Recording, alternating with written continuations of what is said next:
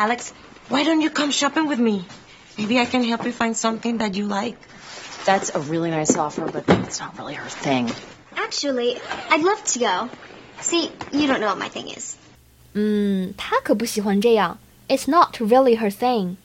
It's not really her thing.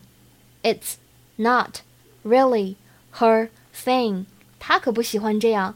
英语口语当中啊，当你说 "It's not my thing", "It's not my thing"， 表示说这可不是我所喜欢的爱好、品味或者风格。很多的场合呢都可以适用。比如说啊，举一个例子，你说我要减肥，你的朋友说，哎，减肥好啊，那你去跑步肯定会有效果。